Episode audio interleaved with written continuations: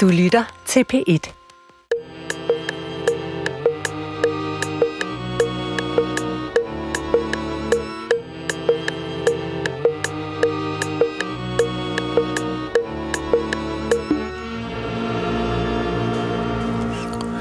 Goddag, mit navn er Peter Lund Madsen, og rigtig hjertelig velkommen til Hjernekassen på P1, som i dag opfylder et lytterønske. Og det er jo i virkeligheden en omskrivning af, at vi har fået hjælp fra en lytter til at finde et rigtig godt emne. I dag der skal det handle om natarbejde, og den lytter, der gav os ideen dertil, det er Hanne Mund. Og som Morten, min producer, sagde lige inden vi startede, der er rigtig mange andre gode forslag, men nu tager vi det her i første omgang. Så tak til dig, Hanne. Og det, det skal handle om, det er natarbejde. Og jeg vil lægge ud med at omtale en basal livsomstændighed, som ingen levende organisme kan undslippe, heller ikke nogen død genstand i den forstand, i hvert fald når det drejer sig om jorden, og det er, at jorden roterer om sin egen akse.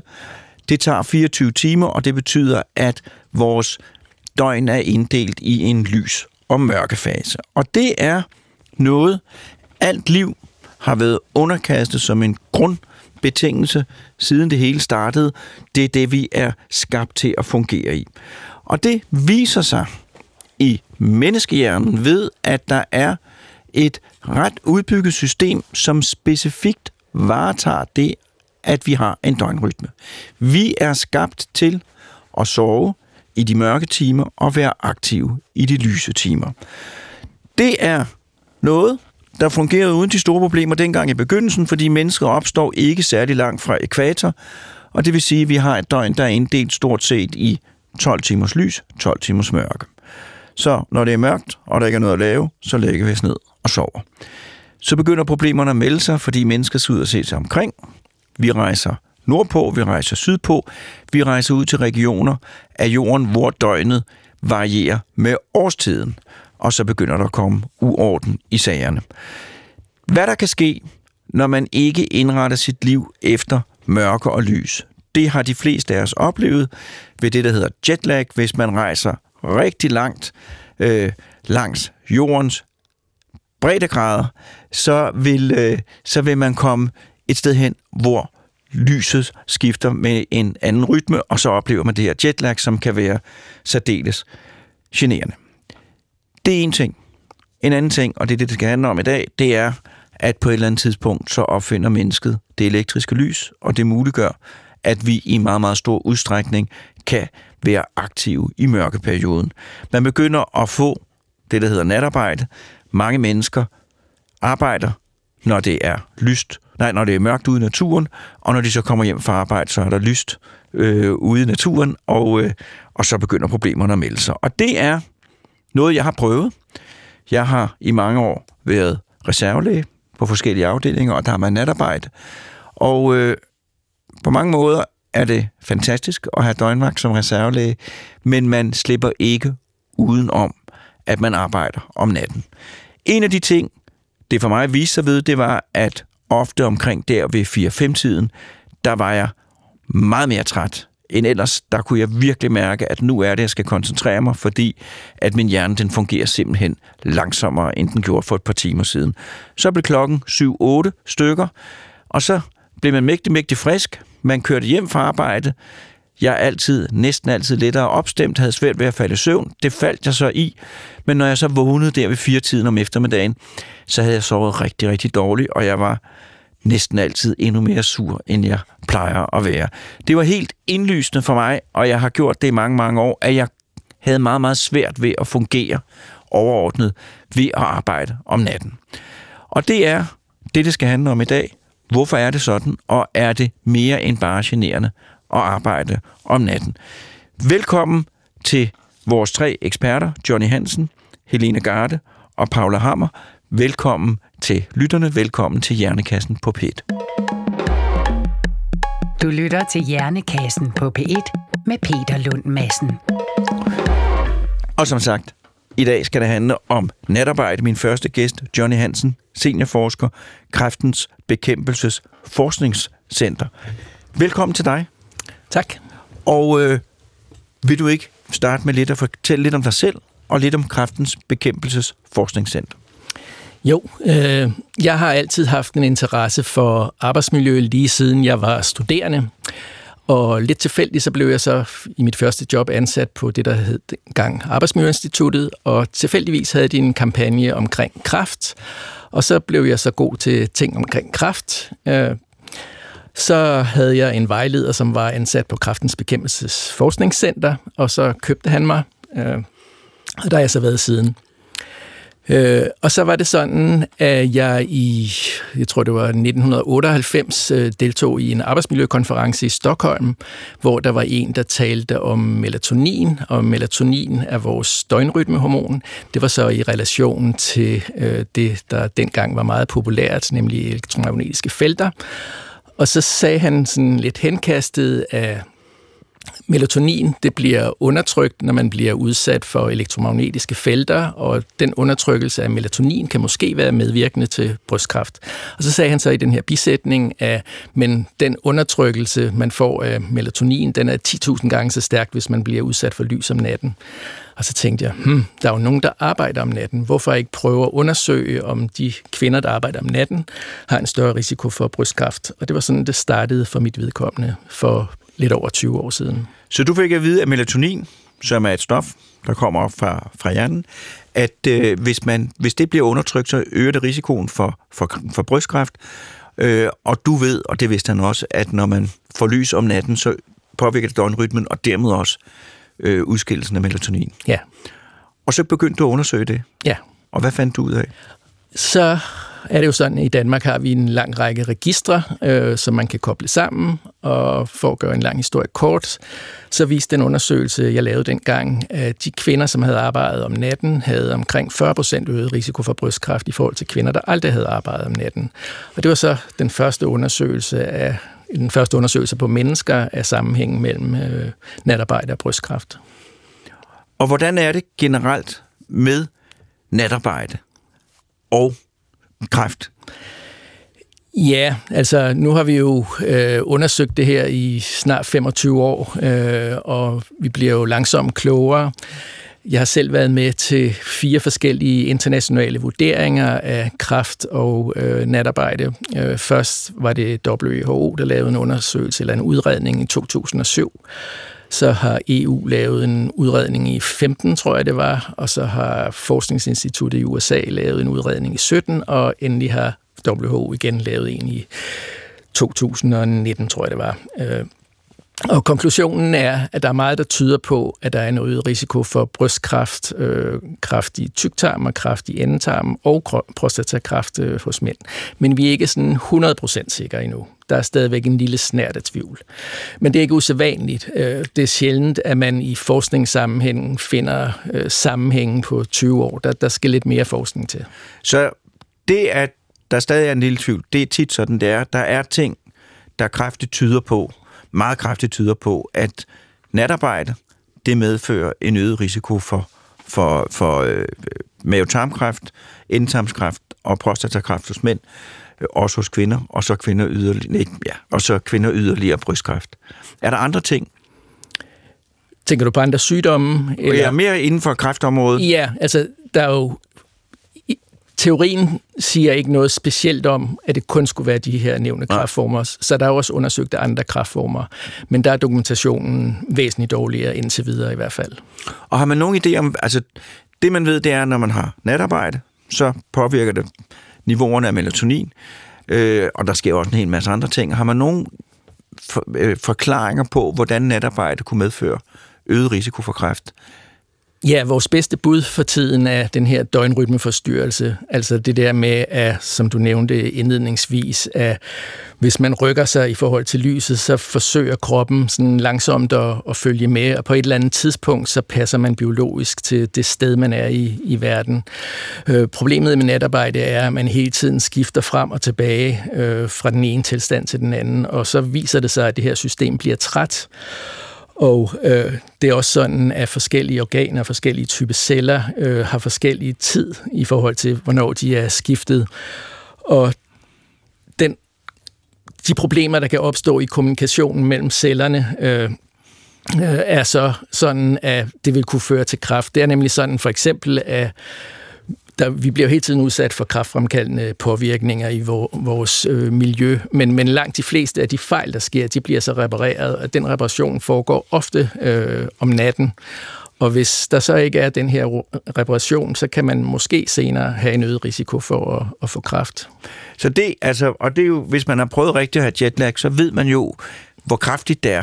Altså det er simpelthen sådan, at naturen har gjort sådan, at mennesket er indrettet til at være passiv, øh, når det er mørkt, og sove, og lagt en masse vigtige funktioner ind under søvnen, og så til at være aktiv, når vi er vågne. Og den søvn, de fleste mennesker får, når vi sover i lys, sover uden for vores døgnrytme, den dur simpelthen ikke nær så godt som den søvn, man får, når man passer ind i døgnrytmen. Og man ved også, at mennesker, der har haft natarbejde, de sover i gennemsnit to til tre timer mindre om dagen, øh, end hvis de ville have sovet om natten. Og har svært ved at måske at nå igennem alle de søvnstadier og søvntilstande, som man skal. Kan du forklare, hvorfor jeg altid var så sur, når jeg vågnede? Øh, nej.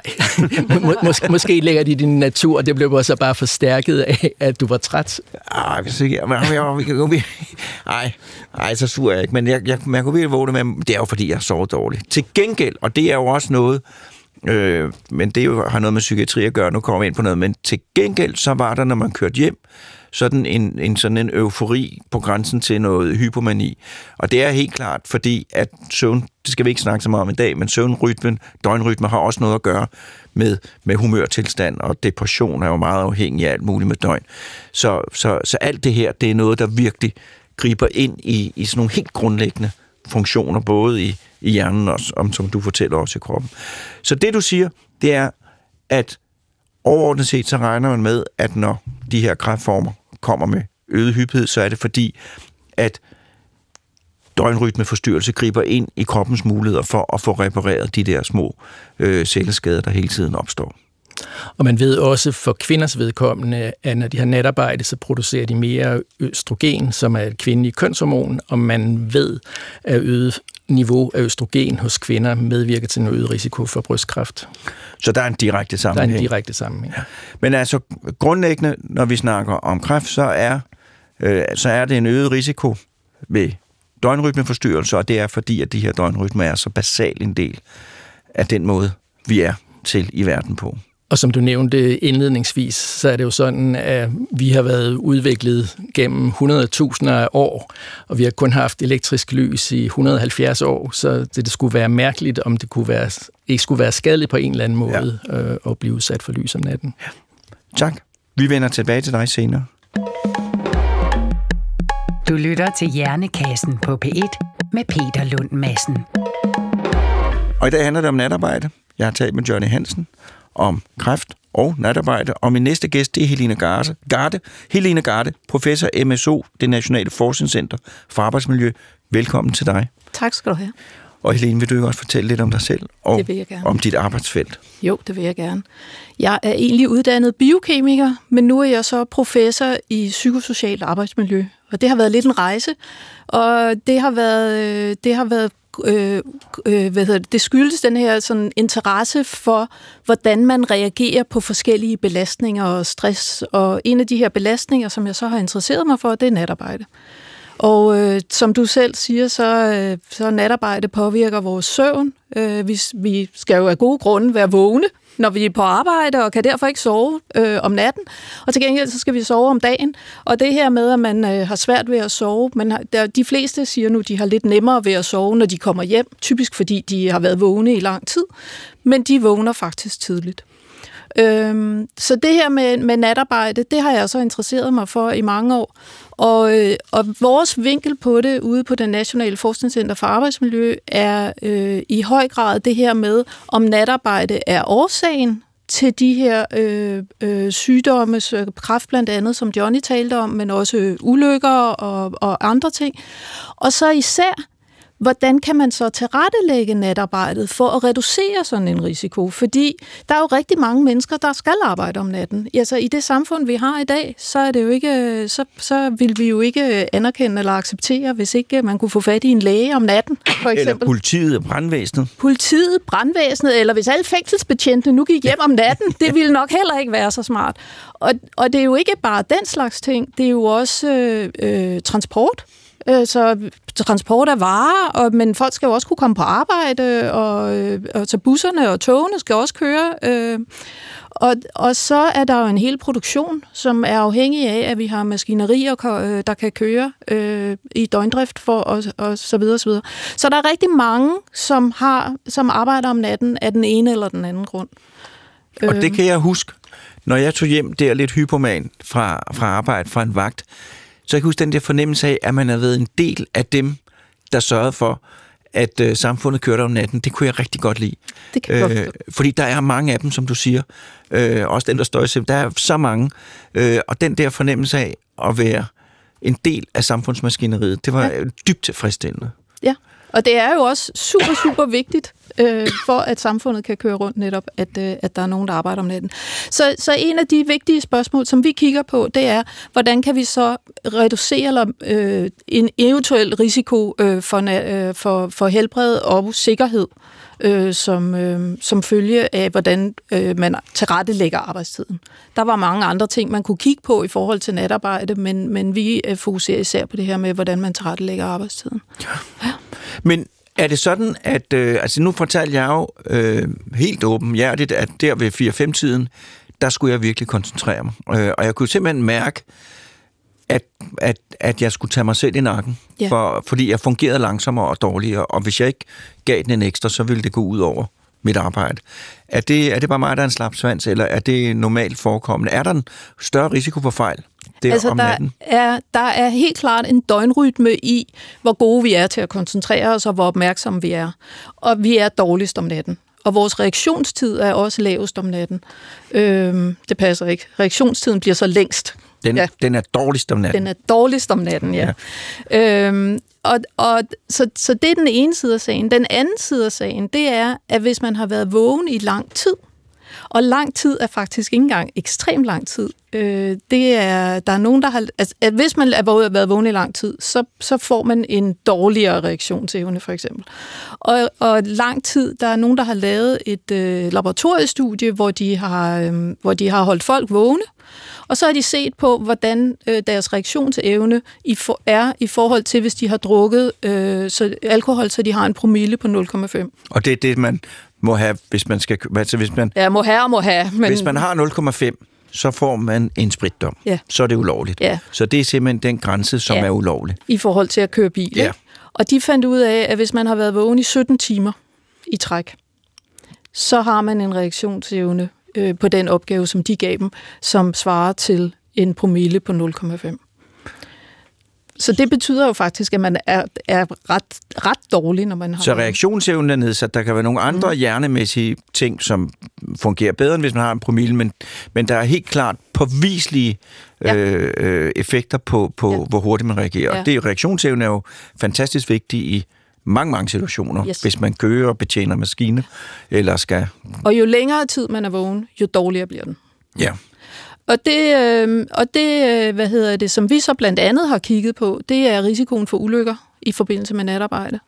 Og vi øh, har set på, og vi har sammenlignet folk, der siger, at de har haft natarbejde, med folk, der siger, at de ikke har natarbejde, og så har vi fulgt dem i registre øh, for at se, om de har henvendt sig til en skadestue eller en akut øh, afdeling, øh, med henblik på, at de er kommet ud for en eller anden form for ulykke. Det kan både være på arbejdet, eller i fritiden, eller i transport, alle mulige steder. Og vi finder, at de har en øh, let forhøjet risiko, hvis de øh, har haft natarbejde. Og det er vi så gået mere i detaljer med, og, og vi kan faktisk se, at øh, både dem, som har aftenarbejde og dem, som har natarbejde, har en højere risiko for ulykker, hvis de har haft natarbejde eller aftenarbejde i en, i en given uge, så har de så øh, øh, efter den uge en højere risiko på den næste dag simpelthen. Så selvom man er kommet ud af natarbejdet, så er der øget risiko for, for, for at man begår, fejl? Ja, det kan der være. Ja. Den er størst i forbindelse tæt op imod. Jeg kan huske en undersøgelse af nogle svenske togfører, tog, togfører som jeg har kørt fra måske Helsingborg og så helt op til Kiruna. I hvert fald en lang, lang tur, mm. hvor man havde målt deres søvn, og hvor man kunne se, når de kom sådan, øh, det har sikkert været 17 timer op i Sverige, så begyndte de simpelthen at stå og falde i søvn. Ja. Og det er, når man måler med, med sådan nogle Elektriske elektriske, jernbønner. ting. Ja, så kan, så kan man registrere, at hjernen faktisk har sådan noget mikrosøvn, hvor man øh, bliver, falder i søvn og er uopmærksom. Øhm, og det har selvfølgelig også betydning for ens risiko for ulykker, men også, altså nu kiggede vi jo på, på, øh, på ulykker, der krævede, eller ulykker eller personskader, der krævede, at man gik på skadestuen, men, men, men fejl og, og, og andre ting er jo og nærved ulykker tænker, vi tænker, at mekanismerne er det samme, for det handler om træt, træthed og nedsat øh, reaktionsevne. Så derfor så, øh, så tænker vi, at, at, øh, at risikoen langt hen ad vejen er den samme. Der må jo også være, og det kan jo være, godt være, det ikke noget, der er totalt velundersøgt, men der må jo også være en enorm stor mængde af folk, som sidder og har det der mikrosøvn, som du fortæller om, mens de kører bil. Øh, Ja. Jeg har jo nogle gange oplevet, egentlig lidt ud af det blå, øh, at man sådan kan lige pludselig blive overvældet af træthed, og hvor man selv, når man sidder og siger, øh, nu skal du holde dig vågen og sådan noget, er nødt til simpelthen at køre ind til siden, øh, fordi at man ikke kan være sikker på, at man kan holde sig fuldstændig vågen. Mm. Og det kan jo komme i situationer, hvor jeg egentlig ikke rigtig kan forudsige det. Altså nu, det er ikke sådan noget, jeg har forsket i specifikt, men, men, men det er jo noget, som, øh, som, som sker, og det er også noget, man faktisk selv er ret dårlig til at vurdere, hvor vågen man egentlig er, og hvor frisk man er.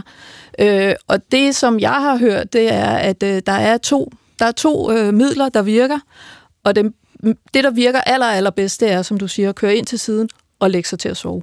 Ja.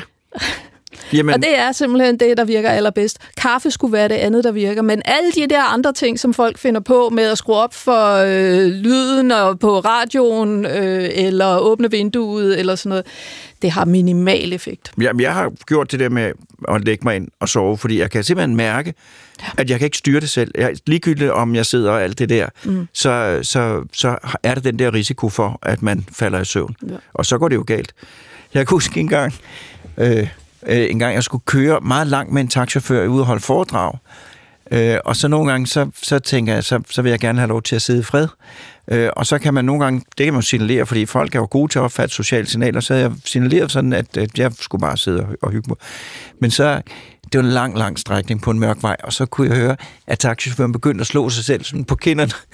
og så tænkte jeg, nu er han hellere begyndt at snakke øh, lidt med ham, og så kom vi godt frem. Men det er jo også sådan noget, øh, når man kører der, mm. sent på natten, han har sikkert kørt hele dagen, og så bare kigger ind i et par lygter, det er jo simpelthen noget af det mest søvndyse, man kan forestille sig. Ja. Og jeg er overbevist om, at der er rigtig mange uforklarlige ulykker, der skyldes, at folk simpelthen falder i søvn. Ja, mere eller mindre. Ja.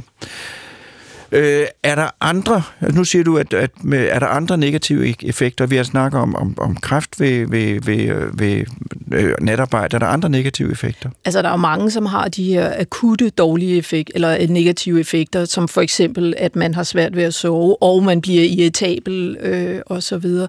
Der er også, øh, folk rapporterer også i høj grad øh, øh, dårlig mave, løs mave, hård mave. Det går udu i, øh, i hele øh, systemet i forhold til, til at spise og sådan noget. Og det handler jo også om, om man, man spiser på om natten, når man faktisk, ens krop er jo heller ikke beregnet til, at man skal spise om natten. Nej. Hele de der døgnrytmer går jo øh, på, at man spiser om dagen. Og så sidder man og drikker kaffe, fordi man skal sig vågen. Ja. Øh, ja, altså... Undskyld, du vil sige noget? Ja, nå, men jeg tænker bare, så er, der jo, så er der jo andre sygdomme, som vi også har kigget på. Øhm, og, og hvad hedder det, kræft er nok den, som, øh, hvor man er kommet længst i forhold til at, at ligesom sige, her er en sikker, en relativt sikker sammenhæng, en sandsynlig sammenhæng, som vi kalder det. Øhm, men, men diabetes og hjertekarsygdomme er også nogle af dem, hvor, øh, hvor natarbejdere typisk har en forhøjet risiko.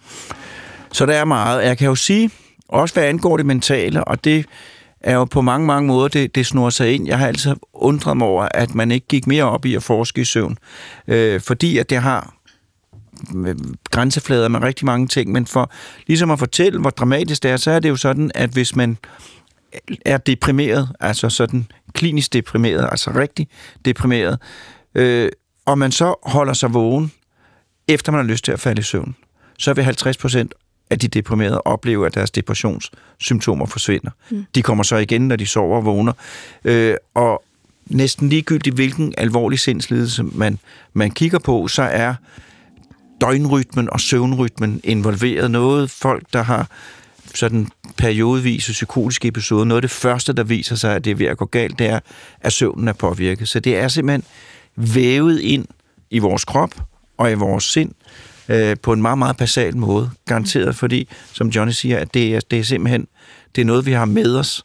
Lys, mørke, søvn, inaktiv, aktiv, fra dengang vi var små bakterier nede i ursuppen. Øh, ja, vi skal have en jingle. Vi har kommet. Du lytter til Hjernekassen på P1 med Peter Lund Madsen.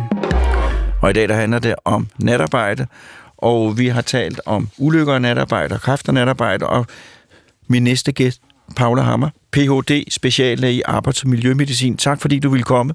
Vil du ikke fortælle lidt om dig selv og lidt om dit arbejde? Velbekomme. Ja, lidt om mig selv. Jeg er uddannet læge egentlig oprindeligt fra Brasilien, øhm, og var sikker på, at jeg skulle være kirurg, helst med tarmkirurg. Så da jeg kom til Danmark i 2005, var det det, jeg øh, kastede mig ud i. Og så i 2009 blev jeg gravid, øh, og der gik op for mig, at jeg ikke trives med natarbejde. Det var så simpelt som det. Øh, og det var lidt krise at finde noget andet, jeg synes var spændende at brænde for. Øh, og der stødte jeg på toksikologi øh, på Giftlinjen på Bispebjerg Hospital. Har du siddet der? Jeg arbejder der, det har jeg gjort de seneste 12 år. Giftlinjen på Bispebjerg Hospital, det er en hver læges redningsplanke i nogle situationer. Der kan man ringe ind og få alt at vide. Ja.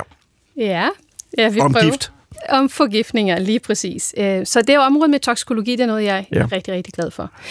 Øhm, Men så skal man jo forske. Som arbejds- og miljømediciner er det ret vigtigt, at man har sådan en, en, en, en grundforståelse af forskning. Øhm, Og her støtter jeg på det her spændende forskningsprojekt, der handlede om helbredseffekter af natarbejde i graviditeten. Og den lille nysgerrige person i mig tænker, yes, nu kan jeg få svar på mange af mine spørgsmål, som dukkede op dengang jeg var gravid, og simpelthen ikke kunne trives med natarbejde.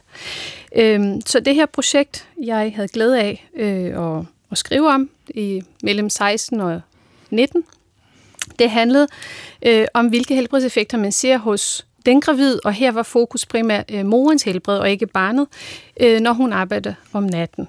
Og det er der jo rigtig mange gravide, der gør. Det er der rigtig mange gravide, der gør. De seneste tal, jeg kan huske omkring 2018, er cirka 15 procent af kvinder i, i Europa øh, fødedygtig alder har øh, natarbejde mindst en gang om måneden, så det er rigtig, rigtig mange. Og mange af de brancher, som Helene nævnte lige før, øh, som er kendt for at have natarbejde, sundhedsvæsenet, øh, mange af de pædagogiske områder, som øh, bosteder osv., der er stor andel af, af medarbejdere, der er jo kvinder i fødedygtig alder. Ja.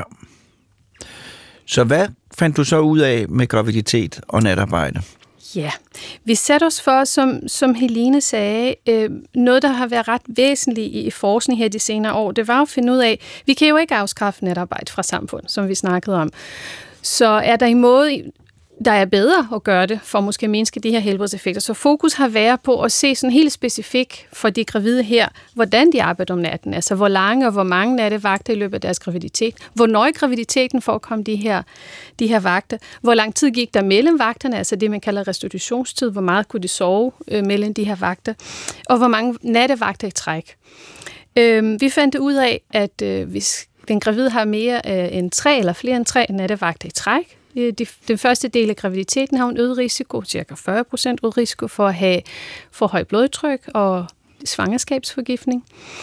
Der er også de nattevagter, der ligger 12 timer, øger risiko for, at man melder sig syg øh, de, de, de næste døgn, og det er, når man er sin egen kontrol, det vil sige, at man sam, blev ikke sammenlignet med nogen andre, det er bare efter en nattevagt versus efter en dagvagt. Øhm, og så har vi jo kigget på øh, spontanabort, og der har vi også fundet øh, en øget risiko. Især hvis, øh, når kvinder har flere end én nattevagt om ugen, øh, så er risiko for spontanabort største i den efterfølgende uge. Så sammenlagt er det her op til en nattevagt om ugen, ser det ikke ud til at have den store betydning, men mere end det, eller flere end tre i træk, kan være problematisk for, for gravide. Og fandt de andre ting? Øh, ja, fordi vi havde også sat os for at kigge på øh, svær fødselsdepression. Og jeg siger svær fødselsdepression, fordi det her registerstudie, så det var at se, om der var højere forekomst i kontakt med psykiatriske afdelinger. Kvinder, der havde natarbejde, om de havde en øh, større hyppighed af indlæggelse med svær fødselsdepression. Og det har vi jo ikke fundet. Til gengæld har vi fundet tegn på noget, som vi godt kender ved natarbejde, og det er så lidt tilbage på det, du sagde i starten, den sygeplejerske, du nævnt, der så ud til bare at kunne klare mosten, Ja. dem, der trives med natarbejde. Øh, Det ser ud til, at dem, der, der bliver på natarbejde, helt indtil de føder, det er dem, der kan klare, det er dem, der trives med det af forskellige årsager. Hermed kan vi også omskrive og sige, giv videre om dem, der stopper med at have natarbejde, for eksempel i starten af graviditeten. Det er dem, der ikke trives, og dem, som på forskellige måder kan være sårbare. Og der er noget, der tyder på det i vores data. Det er det, vi kalder den klasse, det der healthy worker effekt. Den, der bliver længst på, på arbejdsmarkedet i det hele taget, det er også de sunde og de stærke. Så, men vi kan også omskrive tilbage til det, du siger, at søvn er enormt vigtig, øh, for eksempel for mental helbred. Men lige for at, at bare kede et par ord med det med graviditeten, fordi nu snakkede vi om moren, men hvis vi tænker på, okay, det er ni måneder, betyder det virkelig noget, om hun så er mere eller mindre de ni måneder? Men det er, fordi babyen er jo afhængig af morens øh, døgnrytme. Baby udskiller ikke selv for eksempel melatonin, før den er tre måneder gammel. Så på den her måde, de her ni måneder, kan jo have kæmpestor betydning også for, for fosteret. Og hvordan dets aktivitetscyklus er inde i, i livmoren, i morens mave. Så det er jo igen viser, at, at når de her ting bliver bragt ud af balance, så øh, medfører det nogle helt påviselige ting med forhøjet blodtryk, øh, og man kan se, at der er nogen, der holder op med at, at have natarbejde, formentlig fordi de ikke kan klare det. Øh, og øh, og øh, så, så, så, så det er jo en sådan understregning. Kan jeg høre, altså, hvad var det, du oplevede med natarbejde, som gjorde, at du simpelthen sagde, at det er så voldsomt, at jeg vælger et andet speciale, end det, jeg havde, havde bestemt mig for? Det var det her, lidt eller det, du nævnte i starten. Jeg følte ikke, at jeg var mig selv. Og, og nogle gange, jeg kunne godt få den der adrenalinkick, hvis jeg skulle stå og lave en blindtarmsoperation midt om natten og så videre. Men lige så snart det, det mest krævende var væk, hvor vi ligesom jeg sagde til mig selv, nu skal du virkelig koncentrere. Jeg var ugidelig, jeg var træt, jeg var i dårlig humør, hvis jeg skulle over til den næste patient. Øhm, og så tvivler jeg også nogle gange, træffe jeg virkelig en rigtig beslutning her. Det kunne jeg ikke leve med. Det synes jeg ikke var sjovt. Det, jeg synes også var slemt, øh, og det er noget, som man oplever, enten hvis man har små børn, eller hvis man har natarbejde med en vagtfunktion. Øh, og det var jo, at når man så havde gået rundt der på afdelingen, og så handlede det om at få løst alle problemer. Øh, øh, fordi at når der var ro på afdelingen, så kunne man få lov til at lægge sig til at sove. Men jo mere man havde fået ryddet op, jo mindre var risikoen for, at man så ville blive vækket fra sin søvn. Øh, så man gik rundt og ryddede op, og alle problemer var løst.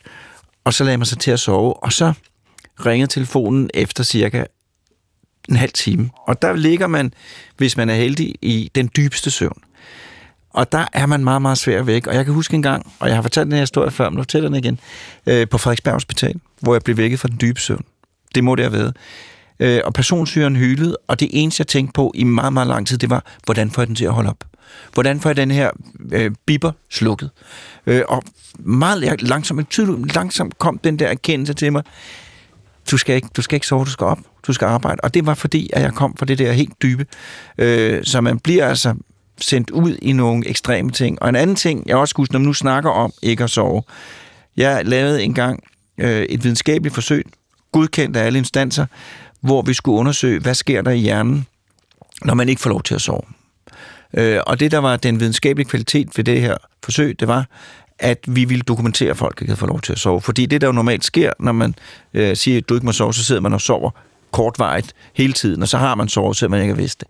Men her havde vi to, og de skulle så gensidigt øh, holde hinanden aktiveret, øh, og så skulle de ned og have målt hjerneaktiviteten efter to døgns søvnfravær. Øh, og der sker der det, at jeg kommer til at gå bag ved dem, øh, ned til scanneren, og de ved ikke, det er mig, der går bag ved dem, jeg går bare bag ved dem, jeg kan se, det er dem.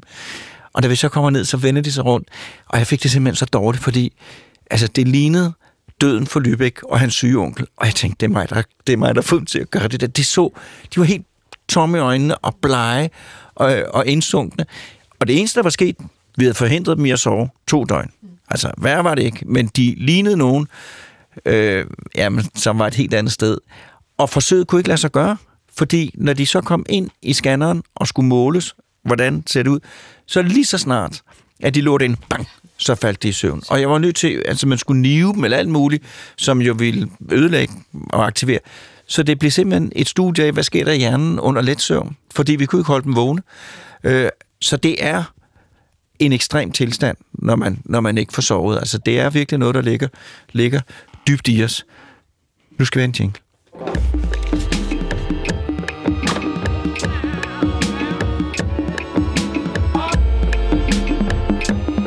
Lytter til Hjernekassen på P1 med Peter Lund Madsen. Og i dag der handler det om natarbejde, og vi har talt med Johnny Hansen, Hel- Helene Garde og Paula Hammer om, om nogle af de negative konsekvenser. Er der noget, nogle, negative konsekvenser, nogle vigtige negative konsekvenser, jeg har overset, som I gerne lige, eller som vi ikke har talt om endnu?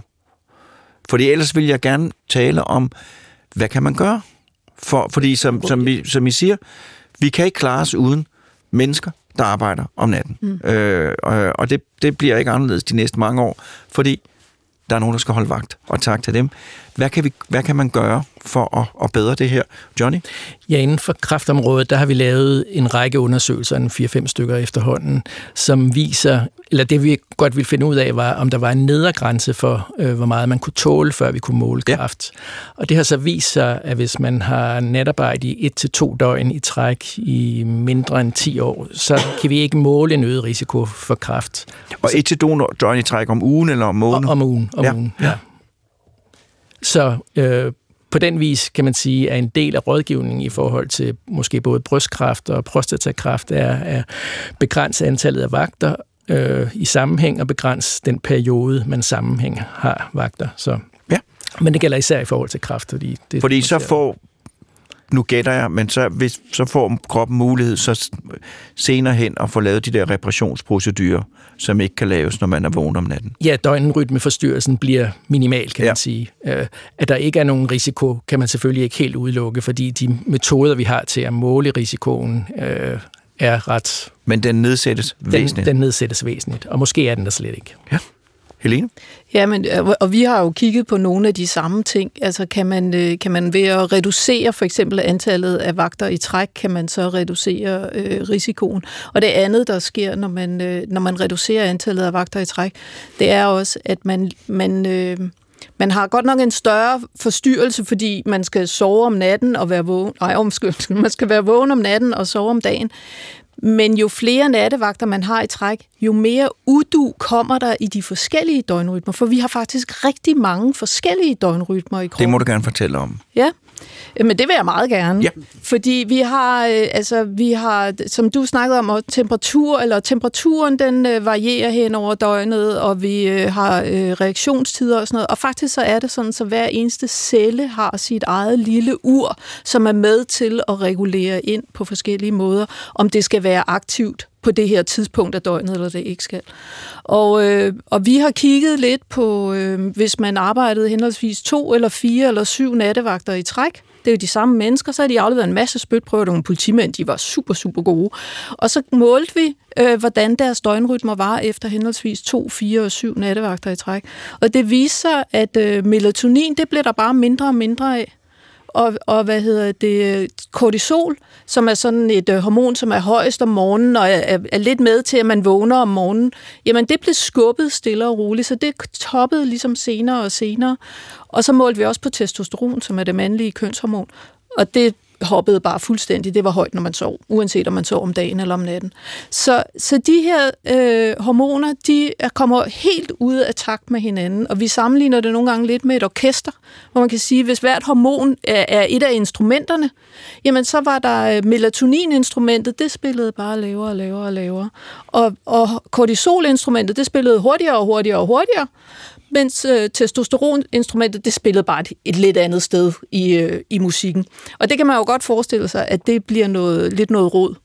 Fordi alle de hormoner er noget, der har en grundlæggende indgriben på både, hvordan kroppen fungerer, og også hvordan Ja. sindet fungerer. Og de skal helst passe sammen. Det skal helst være sådan, så rytmen af det ene passer sammen med rytmen af det andet. Og det du siger, det er, at jo længere, det er jo også til Johnny siger, jo længere tid, at man så er i den forkerte døgnrytme, jo mere ud af balance kommer det her. Ja, Det og jo lig- mere ud af balance kommer de med hinanden. Ja. Jeg vil ikke have en kommentar til det, fordi det, det er et, et, spørgsmål, vi ofte bliver, for, bliver stillet. Det er, øh, gavner det så, hvis jeg bare tager melatonin som tablet for pilleform? Og det Helene sagde illustrerer, hvorfor det ikke er hele svaret på løsningen her. Der er en række hormoner, der skal være i takt med hinanden. Så det, at du bare tager melatonin på det forkerte tidspunkt, hvor det passer dig, eller du endda forsøger, men alle de andre hormoner, der skulle samarbejde med melatonin, er ude af takten, det gør, at, at det ikke er det, der, der løser dit problem. Så den første ting kan man sige, at hvis man skal arbejde om natten, så er det optimalt, at man gør det et par dage om ugen og ikke mere, så kroppen får lov til at og nogenlunde opretholde sin rytme, og cellerne får lov til at, at reparere sig selv. Er der andre ting? Ja, altså man kan sige, faktisk så, øh, så lavede vi på et tidspunkt en workshop, netop som følge af de her øh, øh, undersøgelser, der var kommet om kræft. Så øh, prøvede vi, og så samlede vi nogle forskere for at se, er der nogen, kan vi gøre nogle anbefalinger på baggrund af den eksisterende viden? Og vi vil selvfølgelig, der er mange ting, vi ikke ved, men, men med det, vi ved, kan vi så gøre noget. Og faktisk så, øh, så satte vi så, øh, hvad hedder det, tal på og sagde, jamen hvis man har højst na- tre nattevagter i træk af gangen, så øh, reducerer man øh, øh, risikoen for ulykker og sandsynligvis også for, for kræft. Øhm, og vi øh, kiggede også på, hvor lang tid der er mellem to vagter, fordi det har betydning for, hvor lang tid man har mulighed for at sove. Øhm, og, og der har vi øh, øh, på nogle danske data også vist, øh, at øh, jo kortere tid der er, jo mindre eller jo større er risikoen for ulykker. Og hvis der er, men hvis der er over 11 timer, så er vi øh, nogenlunde home safe. Øh, så, så en anden anbefaling, det er, at der er mindst 11 timer mellem to vagter. Ja. Øhm, ja. Undskyld. Nej, ja. Paula? Du nævnte det med også tid efter nattevagterne. Nej, ja, den havde jeg ikke nu, men vi, den... men vi har faktisk lavet en anbefaling også om, at der højst, at vagter højst er 9 timer. Og den er der nogen, der slår sig på. Men, øhm, men, men det er også ud fra, at vi kan se, at risikoen for ulykker stiger, hvis man har mere end øh, 9 timers vagter. Og der er der jo, der, der, i lægeverdenen, der er det jo i hvert fald i gamle dage, så der havde man 18 timer og 24 timers vagter. Og det er jo noget, som, som virkelig kan bringe det hele ud af, ja. af, af, af synk. Paula, vil du sige? Og det har man stadigvæk. Og nogle gange argumenter er, og nu du, det data er forsket det har været primært være læger og sygeplejersker. Øh, og læger siger, ja, jamen det er fordi på papiret kan man gå over og sove og tage en lur og så videre. Og det vi ved vi nogle gange, det er bare på papiret. Fordi det kan jo være, at man er bare på 18 timer i træk. Indtil videre nu siger overenskomst, at øh, 16 timer aktiv arbejde, det er faktisk det, lægerne er for, hvor sygeplejersker deler døgnet i tre, men så siger sygeplejersker, de er til gengæld ikke regnet ind i deres arbejdstid, altså de skal gå ind og tage en lur i de otte timer, Nej. de er på arbejde. Og her, det er noget, vi også kiggede på her med de gravide, det var, og det kender læger ret ofte, det her med at have kun én sovedag du har din nattevagt, så kan du gå hjem og sove, og så skal du møde på arbejde igen jo, dagen efter. Ja. Den dagvagt der er forfærdelig, fordi man, men, jeg har ikke noget indhentet det endnu. Så det har vi også kigget lidt på, det her, hvor, lang, hvor meget sovetid, eller hvor mange sovedage kalder man. Og der er noget, der tyder på, at man har brug for i hvert fald to sovedage, sovedage for ligesom at kunne, at kunne møde op ja. på den Så på hvis den man dagvagt. har arbejdet om natten, så skal man have to dage, hvor man får lov til at sove om natten, før man igen kan møde. Yes. Johnny, du vil sige noget? Ja, øh, vi ved også fra mange undersøgelser, vi har lavet, eller og andre har lavet på øh, læger eksplicit, at læger har en næsten fordoblet risiko for at få brystkræft, uden at der er taget højde for, om de har haft natarbejde eller ej. Og der kunne natarbejde i hvert fald være en af faktorerne, udover det, at de har en, en længere uddannelse, som også har betydning for, at de får børn senere og sådan nogle ting. Men det kunne indgå i, i det der, øh, den forhøjede risiko. Øh, så hvad så, hvis man, hvis man jo, altså der er jo, der er jo sygeplejersker, der har en, et, et, et job, hvor de hver anden uge arbejder de nattid. Øh, er det per definition usundt, eller er der nogen, der kan finde ud af det? Det, det, altså, det arbejder vi jo på at finde ud af, det er helt klart. Der er jo ikke så mange, og det gør vores arbejde en lille smule svært, kan man sige, i forhold til, at øh, vi skal gerne have mange mennesker, som øh, har fast natarbejde, for eksempel, fordi, og så skal vi følge dem i mange år, og så skal vi se, om de udvikler kraft, hvis, øh, hvis, hvis det er over ja. i Johnnys boldgade, kan man sige. Ikke? Men... Øh, men, men en af udfordringerne, det er, at, øh, at det ser jo ud til, at de fleste, øh, de vender om på deres døgnrytme, når de holder fri. Ja. Og så prøver de at sove om natten og være vågne om dagen. Og så er det jo øh, så har man jo en eller anden grad for skiftarbejde, ja. men med mange nattevagter og med mange nattevagter i træk. Så vi har ikke, altså mig bekendt, men det kan være, at Johnny han, øh, han har nogle andre undersøgelser. Vi har ikke meget bekendt sådan øh, meget konkrete undersøgelser, der siger, at det er at det er farligt, men det er ikke noget, vi anbefaler. Men der oplevede jeg jo, at der er en stor forskel. At der var nogen, for hvem det ikke var det store problem, og det var dem, der havde det job. Mm. Og så er der nogle andre, sådan nogle som mig, som aldrig ville kunne komme til at mm. fungere i det der. Og det kan også godt være, altså der er, vi er jo forskellige, ja. men, men så længe vi ikke ved, hvem der er i risiko, og hvem der ikke er i risiko, så, er det jo, så kan det jo være lidt svært at, at vurdere. Ja. Vil du vil sige noget, Johnny? Ja, øh, biologisk set er vi jo forskellige med hensyn til vores døgnrytmer. Der er morgenmennesker, og der er nogle midt imellem, og så er der så nogen som mig, som er ekstrem natmenneske. Og i hvert fald teorien siger, at natmennesker vil have nemmere ved at have natarbejde, fordi man så er mere fleksibel i forhold til at udvide sin døgn end øh, morgenmennesker. Og man ved også, at det, om man er morgenmenneske eller aftenmenneske, er øh, indkodet i vores øh, gener. Og man ved også, at i et af vores gener, som er et døgnrytmegen, der er det sådan, at hvis man er B-menneske, så har man en øget risiko som kvinde for at få øh, brystkræft. Men når man har natarbejde, så er risikoen størst hos øh, dem, som er morgenmennesker. Og det er fordi, tror vi, det er ikke endelig videnskabeligt bekræftet, at B-menneskerne nemmere vil kunne have natarbejde. Så det er, men det er jo med de her ting, at, at, øh, at det er jo store grupper, der skal undersøges, øh, og det er det, og det er noget, som er umuligt at sige med sikkerhed, men man kan komme med, med sådan nogle øh, med velovervejede tilkendegivelser. Og det er det der med A- og B-mennesker, som jo du taler om, det er jo, det er jo fantastisk, og det viser også, hvor vigtigt døgnrytmen er. Fordi sådan nogle som Johnny og mig, vi har en, en naturlig døgnrytme på 26-27 timer. Hvis vi tog ned i en hule øh, uden uger, øh, så, ville vi, så ville vi få en naturlig døgnrytme på 26-27 timer. Min far han havde ligget dernede 24 timer straight, fordi han var, han var, han var A-menneske.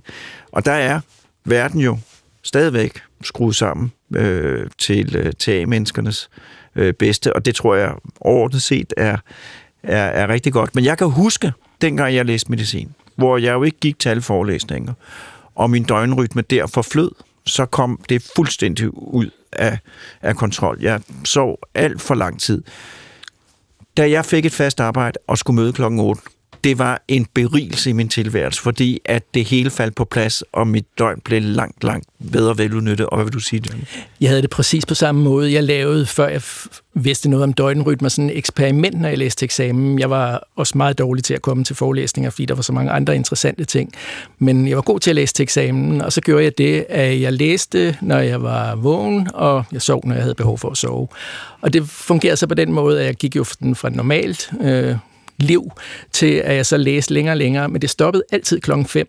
Der, der skulle jeg sove. Det, det flød ikke længere end til klokken 5. Ja. Så det var der, der havde du nået din, din normale døgnrytme? Lige præcis. Ja. Ja. Det var så et naturligt eksperiment. Ja. ja. Du vil sige, Paula? Nå, jeg tænkte bare lige med hensyn til det her, hvad folk kan gøre. Ja. Hvor hænger man her A eller B menneske, som, som du nævnte lige pludselig, når man starter et arbejdsliv, der er nogle andre perspektiver i.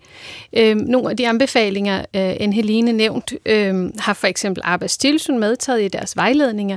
Og, og det gjorde det, at, at måske samtalen her i Danmark blev lidt nemmere at tage for eksempel på arbejdspladser, om man er på en fabrik, og afhængig hvilke branche man er, at man måske kan gøre sig nogle tanker på forhånd med, hvor mange år tænker jeg, at natarbejde skal fylde mit liv? Trives jeg, ja eller nej? Men, men så noget med så korte vagter og så få som muligt i så få år som muligt. Det er noget, der kommer til at gælde, om det er mænd eller kvinde eller gravid, så ligesom alle kan være på arbejdsmarkedet, og, og natarbejde kan blive ved med at være der og tjene samfundet. Men at man anerkender, at det er nødvendigt, øh, men anerkender også, at, at det så også er vigtigt, at vi fordeler opgaven øh, mellem os, sådan så at vi ikke får for meget af det, og at vi ikke får det måske gennem hele livet. Hvad siger du, Helene? Jamen, og det er jo, det er jo en af de ting, vi, vi, øh, vi arbejder på, kan man sige. Og noget andet, som jeg synes er vigtigt, det er også, at vi, vi, skal, vi skal blive bedre til som forskere at finde ud af, hvad er det egentlig for nogle mekanismer, der er i spil her. Fordi de kan hjælpe os til at finde ud af mere præcist, hvad kan vi gøre ved det. Både i forhold til, øh, er, det, er det vigtigst, at vi sover? Øh, det kunne godt være, at det var det, at hvis bare vi kan sove, så, øh, så, er vi, så er vi glade. Eller er det øh, vigtigt, om man spiser om natten, eller at man ikke spiser om natten? Øh, og, og de der ting omkring mekanismerne, det synes jeg er, er super vigtigt, at vi får en bedre idé om, fordi så kan vi bedre øh, lave nogle øh, anbefalinger omkring, hvad folk kan gøre. Altså, at i erkendelse af, at kroppen den er døgnreguleret, er det så en god idé, at man måske fuldstændig holdt sig fra at spise om natten, øh, selvom man havde natarbejde, og man var sulten, men for kroppen kunne det måske, det har man ikke undersøgt nu, vise at det var et, et godt råd. Det kunne man godt forestille sig, ja. hvis, hvis det kan lade sig gøre. Ja. Nu har jeg faktisk aldrig selv haft natarbejde. Nej. Jeg har forsket meget i natarbejde, jeg har snakket med mange natarbejdere, jeg har læst meget om natarbejde, men jeg har aldrig selv haft natarbejde. Men, men jeg har det faktisk sådan, at jeg spiser ikke efter klokken 9 om aftenen at hvis jeg først får aftensmad efter klokken 9 om aftenen, så kan jeg faktisk ikke spise. Så jeg er helt sikker på, at der er nogen, der har svært ved at spise om natten. Og jeg tror ikke nødvendigvis, det er en fordel for dem, at de skulle spise om natten. Omvendt så tænker jeg, at hvis man er sulten om natten, så kan det jo heller ikke nytte noget, at man ikke må spise Nej. om natten. Så der er mange... Øh, det, det synes jeg kunne være interessant at finde ud af. Det kunne sagtens være. Ja, Paula? Jeg kom bare til at tænke, fordi nu snakker vi måske om nogle sårbare grupper, om A- eller B-mennesker, men der kan være også andre typer sårbare grupper, fordi når vi tænker på forskning, langt hen ad vejen er forskning lavet på sunde og raske, relativt unge mennesker. Det er ikke de ældre, der i forvejen har haft kræft, for eksempel, som man, øh, som man laver forskning, kræftforskning på, så det, eller gravid, for eksempel, som i forvejen har haft det svært ved at blive gravid osv. Så, videre. så der kan være nogle, nogle helbredsomstændigheder, som kan gøre, at man, at man skal have måske en anden vurdering eller en, en anden hensyn at tage i forhold til, til det her op til en af det vagt om ugen er okay. I nogle sammenhæng kan det være, at det ikke er okay. Ja. Johnny vil sige noget, og Helene bagefter. Ja, det får mig også til at tænke på, nu snakker vi om natarbejde som den mest ekstreme påvirkning i forhold til døgnrytmeforstyrrelse, men der er jo også øh, påvirkninger med hensyn til lyset for andre mennesker. Øh, for eksempel det, vi kalder lysforurening. Ikke? Øh, vores byer er jo oplyste øh, om aftenen, når vi har lys i stuerne, hvor vi måske er beregnet til at gå i seng, når solen gik ned. Øh, så der er mange, der også diskuterer, det har også været undersøgt videnskabeligt, er der også nogle helbredseffekter ved det. Og så er der også noget som social jetlag, at A-menneskerne bliver mere eller mindre socialt tvunget til at være længere oppe, end deres fysiologisk har brug for eller har lyst til. Og så til sidst det der med sommertiden, vi rykker uret ja. en time en gang om året. Og i det hele taget, vi har lyse. Her i Danmark har vi ja. lyse nætter og mørke nætter, øh, og folk bliver deprimeret, når det er mørkt, der kan ikke, kan ikke øh, fatte søvn, når, når det er lyst. Øh, Helene, du vil sige noget? Ja, jeg vil sige, det, altså nu sagde jeg jo, at vi, vi har interesseret os meget for, hvordan man kan tilrettelægge nightarbejdet, og hvordan, hvad det betyder. Men der kunne jo være andre ting, som man kunne gøre også, både altså netop, hvad man selv kan gøre, om man spiser eller man ikke spiser, og hvornår man sover osv. Men der kunne også være, at arbejdspladsen kunne jo også gøre nogle ting. For eksempel i forhold til lyset, kan man skrue op eller ned for lyset, kan man skrue op eller ned for temperaturen og, og sådan nogle ting. Så der er mange, der er andre ting også. Altså man kan sige, vi, vi har haft fokus på det med tilrettelæggelse af natarbejdet, men, men der kan jo være andre faktorer også. Ja. Paul? På det her med lys og arbejdspladser, øh, man kunne også se det her med dæmpe belysning på hospitalerne i dag, er næsten ja. sådan en regel, som kom også til at gavne patienterne. Patienter for eksempel, der ligger på intensiv afdeling, hvor i gamle dage var der sådan stærk lys og bim og bamle lyd natten igennem, de fik jo ikke noget søvn, og i den grad havde de brug for det.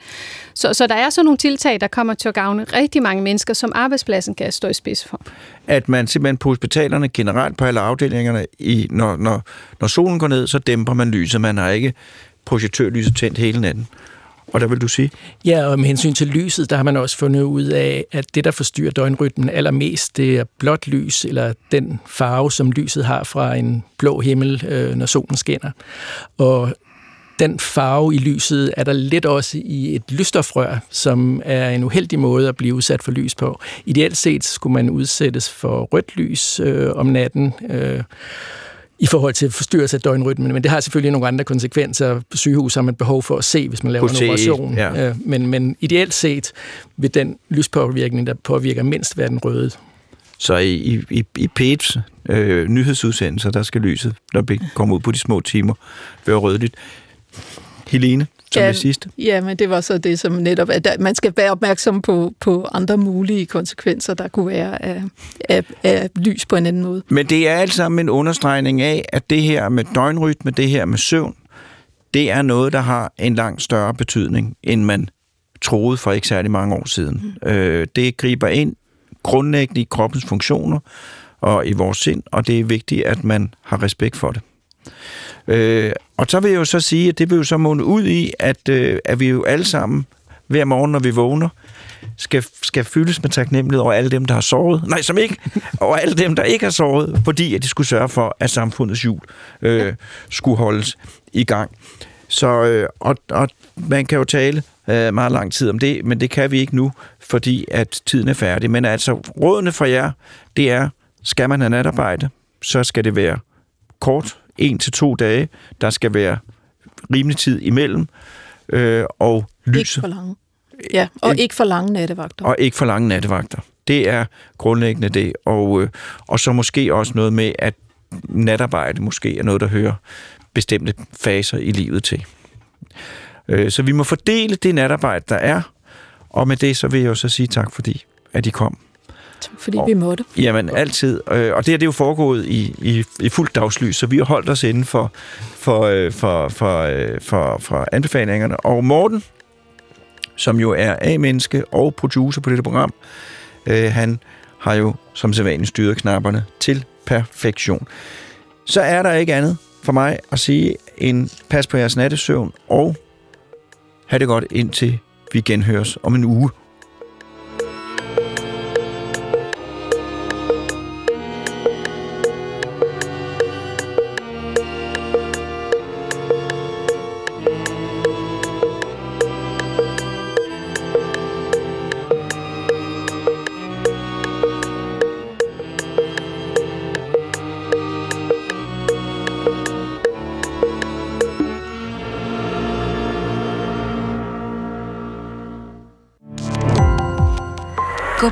Opdagelse i alle DR's podcast og radioprogrammer. I appen DR Lyd.